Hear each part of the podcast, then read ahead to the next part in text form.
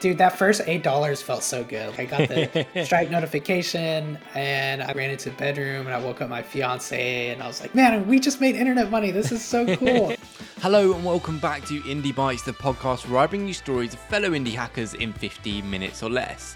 Today, I'm joined by Kenneth Castle, the founder of Slip dot so, a course platform making it easy for developers to make high-quality interactive courses.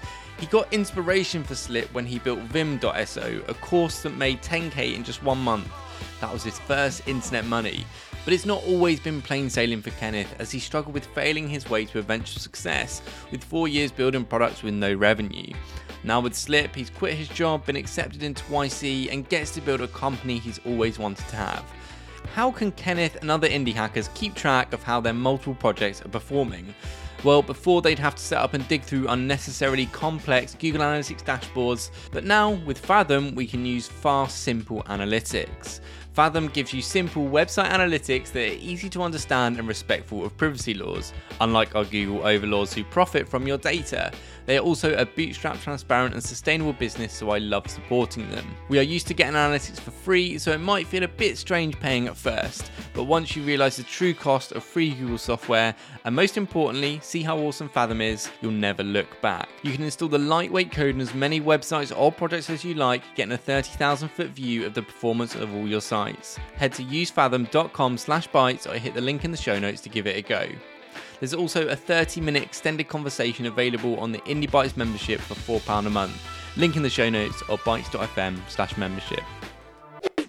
Kenneth, welcome to the podcast. How are you? Hey, I'm doing great. How are you, James? I'm very good. So let, let's go back a little bit. I was going through your Twitter and I saw a tweet about how a Raspberry Pi changed your life. Mm. Tell me why you bought this Raspberry Pi and what impact it had for you. Yeah, that's right. I guess I would say I'm a non-traditional software engineer. So before software, my last career, I did maintenance for a gas station called Quick Trip. So I spent six years there just building and servicing gas stations, fixing H V A C units and doing plumbing, fixing hot dog grills. And I'd always been doing these do-it-yourself projects. And I would hang out on Reddit on the D I Y subreddit. And I saw people building these cool kegerators.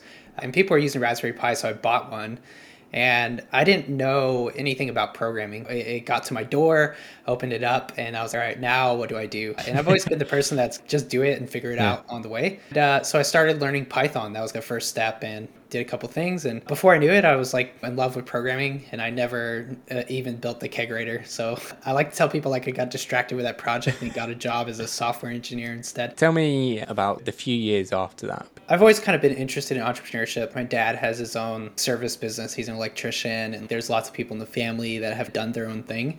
And I kind of always felt like I'm not the type of person to like really just like be a regular employee and like not be able to like participate in the upside. And right after finding programming, I pretty much stumbled upon Indie Hackers, probably through Reddit. And I, I got really into the idea of like, man, like this skill that I'm learning outside of my job could help me make money. And so right away, I started building these kind of like SaaS type tools for my dad's service business. So first real project I ever built, the value was a tool that would scrape permit listings. So my dad was doing this manually, and he would spend four or five hours a week just going and clicking through. And so I built some automation script with Python that would automatically go and scrape this stuff and build this email list for my dad, and it would save him four or five hours a week. And so I started building SaaS products around that space. Did you make much money from them, and how long were you building those for? Mm. I think I made a hundred bucks over four years or something. Um, you were working a day job at this point, right? Yeah. So during that time, I was like working a variety of day jobs. For the first couple of years I was programming, I was still working that maintenance job. I ended up going back to school part-time for computer science. And uh, got into this programming club, started like, that's kind of like we, everyone in that club was doing the indie hacker thing, building projects and stuff. And ultimately I ended up getting a job before I got my degree. I got a job as a software engineer. So I quit my job as a maintenance person mm. and I started working full time as a software engineer. And during that time I kept building these side projects. Did Did you ever feel demotivated when you were building all these side projects and none of them were quite taking off how you wanted them to? Yeah, and sometimes it would feel like, oh man, like that. I guess that was a dumb idea. Let me build something new. But like there was times where I took a couple month break from doing side projects and stuff. But really, I never got too demotivated. I don't know. I just felt if I kept building stuff, eventually something would work. And it, it certainly didn't. I think we discussed a turning point in, in your life certainly was when you joined Twitter in October twenty twenty. And you have got really good at Twitter, going from zero to fifteen K in just a, a few years. Why at that point did you join Twitter, and what did you start doing straight away that meant you started getting followers and building this audience? Yeah, so it's funny. I always tell my fiance and people Twitter is the best thing I ever did for my career, which sounds so like ridiculous to say. I pretty much started the whole building public thing there. Yeah. It just felt natural to share these tidbits of information. So actually right before Twitter, I started trying to do YouTube, and it was very high effort. It took a ton of time, and the feedback loop is long, but I felt like Twitter just worked with my lifestyle where I could just go pop a thought in whenever I felt. And it was always easy to share this stuff because I'm a fairly transparent person in general. And so one of the early projects you built uh, in public on Twitter was Deliberate. Talk me about Deliberate and building that, and why you eventually stopped that and built Vim instead. Yeah, for sure. So Deliberate was this idea where you could learn Python fundamentals really deep in the browser. So it was fun to build, and it was what led to Vim. The issue was I spent about three months building that, and then I launched it, and I got about one hundred users in the first couple of days, and it was really cool. But there wasn't much content on there, and I felt like I was going to have to build a very large amount of content to be able to charge for it. And at that same time, I saw Damon from Testimonial, mm. Damon Chen.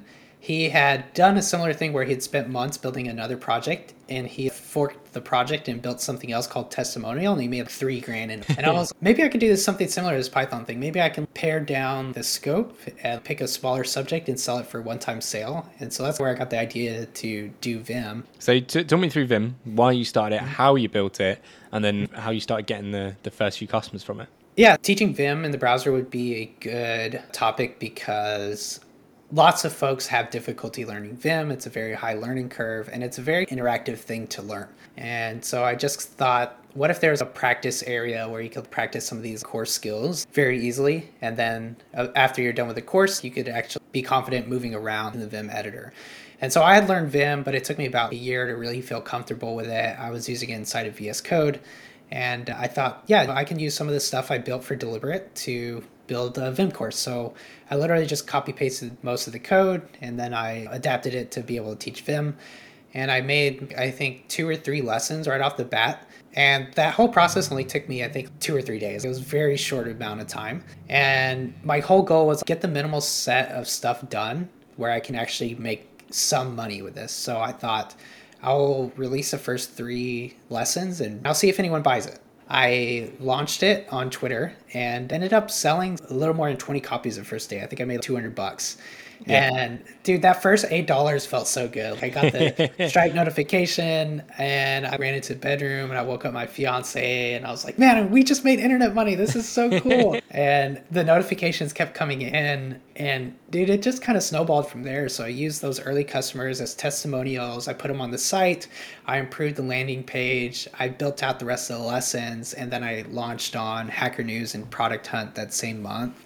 And it did really well on both. I got number one on Hacker News, and I made, I think, two grand that day. And it was just, that was such a wild day. It's good to see it, like, going from working so hard for so long, and you get an instant validation from Twitter. But you'd also worked the past few weeks before that, or few months before that, to build that little bit of a Twitter audience that you had. Let's talk about Slip then. It, it was inspired by Vim, I'm guessing, yeah. you because you, you built your own course platform for Vim for people to do it. It wasn't an off-the-shelf thing. Um, so what inspired you to, to go ahead and make Slip? Yeah, a couple things. So one was I made that eleven thousand dollars in the first month with Vim, but it only took a few days to make the content, but it took multiple months to build the platform. So I thought, why aren't there more interactive courses? Maybe it's because it takes a long time to put together a platform to deliver the content. And maybe there's other people who could build something in a week if it was easier and make ten thousand dollars or more. And then also I did validation. Like I put a landing page up and I said, hey, what if you could build your own interactive programming courses easy? And I, I put that out, and I think I got like eight hundred signups in about a week. So I started building like like a very, very M V P. Like it was very bad. And I just got it to working state and put it out there, and people started using it. I, I guess the other part of the story is that after I launched Vim, people also started asking for other interactive courses. My first thought was, yeah, I'll just make fifteen of these courses and I'll just quit my job and I'll just be a full-time course creator. But quickly I thought that I realized the problem was actually much larger than something that I could personally build all these courses for. And how, how did you start to get your first customers for it? What, what's your payment model for Slip? And then, like, the final prong of that question is, it's it's not like a, a regular SaaS where people can just buy it and then they have the product. They've actually got to go away and make a course in order to, to use the product. And how do you capture someone at that point where they're ready to go ahead and build something? And Slip is for them. We're still learning, but the model today is we take ten percent of sales. But yeah, I think that it's different from a regular SaaS in that you only get paid when you help deliver value, which I think is a good thing for us. I think it might mean we grow a little bit slower at the beginning revenue-wise, but I think long-term it's a, a really good strategy for making sure you're building something that your users actually want. And as far as how do we get people to publish a course, we're still learning. So I think there's lots of low-hanging fruit we can do. One thing that we recently finished was uh, a feature where you can publish a free tutorial first and start gathering mm-hmm. emails and stuff.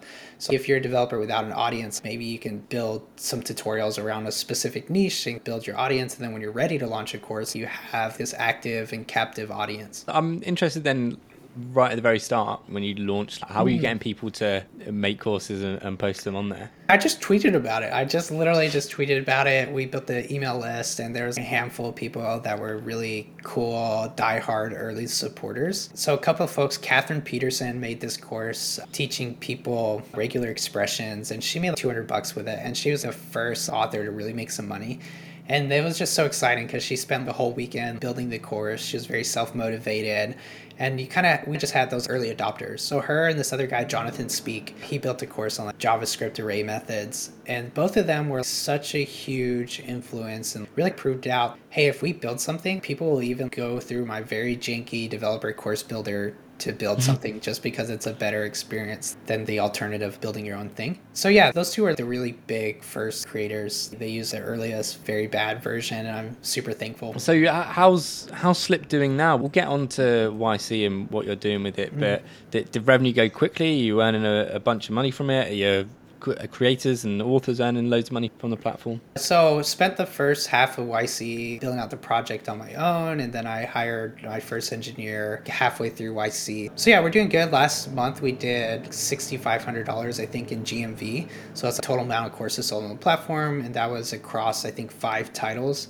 So a couple folks have made three grand on the platform, which is really cool. And almost everyone who's published a course has made at least a thousand. I think the lowest is nine hundred something. So it's doing pretty good. We obviously take a percent of that revenue, so the revenue isn't huge for us, but it's cool that it's growing in the right direction. And it's it's not all, all sunshine and rainbows. It's not a linear path to success. There's ups and downs that you have as an indie hacker. Sometimes you have imposter syndrome, sometimes you're feeling tired and burnt out, especially when you're building stuff with a full-time job and you just you can't keep doing the the late nights. So how, how have you been dealing with that over the past couple of years? Yeah, I would say first off, I have the best support system of all time. My fiance is so great. She takes care of the kids. And in general, when I had a job, I would just pick a schedule that would work where I would still have enough time to like hang out with my family and stuff like that. So I, I was doing the whole wake up at four a.m. thing. But my fiance at the time, she was also waking up at that time for her job. So I would just get a couple hours real quick in before I had to take the kids to school. And yeah, that was exhausting for sure. But I think a lot of times in life, sometimes you just have to grind through a part that's hard to get the next easier step. And I think that's fine to do that for a short period. While I was building these side projects over the course of four years, most of the time it was not that. But when I was building Vim and Slip, I was very serious about my side projects. So it was pretty, pretty intense. And I don't know how much longer I would have been able to go and doing that until I quit my job. So I was, feel very fortunate that like I was able to quit my job when I did, because that's definitely not sustainable long term. And how's it been for you the past few months being able to work on your own side projects full time? They're no longer side projects. There's a little bit more pressure on you because of, because of the funding, but is it as enjoyable as you thought it was going to be? Yeah, it's incredible. It feels amazing just getting to work on something that I'm passionate about, that I'm excited to work on. One of the reasons I've always wanted to build a company is just to build a better place for people to work. And so far, like I think I've done a pretty good job of that. So we're only two people now, so it's, we'll see how it expands. But I, I'm really mm-hmm. trying intentionally to build a place that engineers love. So we work really autonomously. We have good benefits and stuff. And it's been really fulfilling getting to see someone else work on this thing that I started. Yeah, it's lovely to see, and I completely resonate and understand with you wanting to build a nice place to work, especially if you've worked at a place where it's stressful and tough and they, they tie you down to a desk from nine to five. It's not an environment that really fosters any creativity or productivity. Kenneth, I end every episode on three recommendations: a book, a podcast, and an indie hacker or entrepreneur that you've been inspired by or people should follow. A book is Hell Yeah or No by Derek Sivers.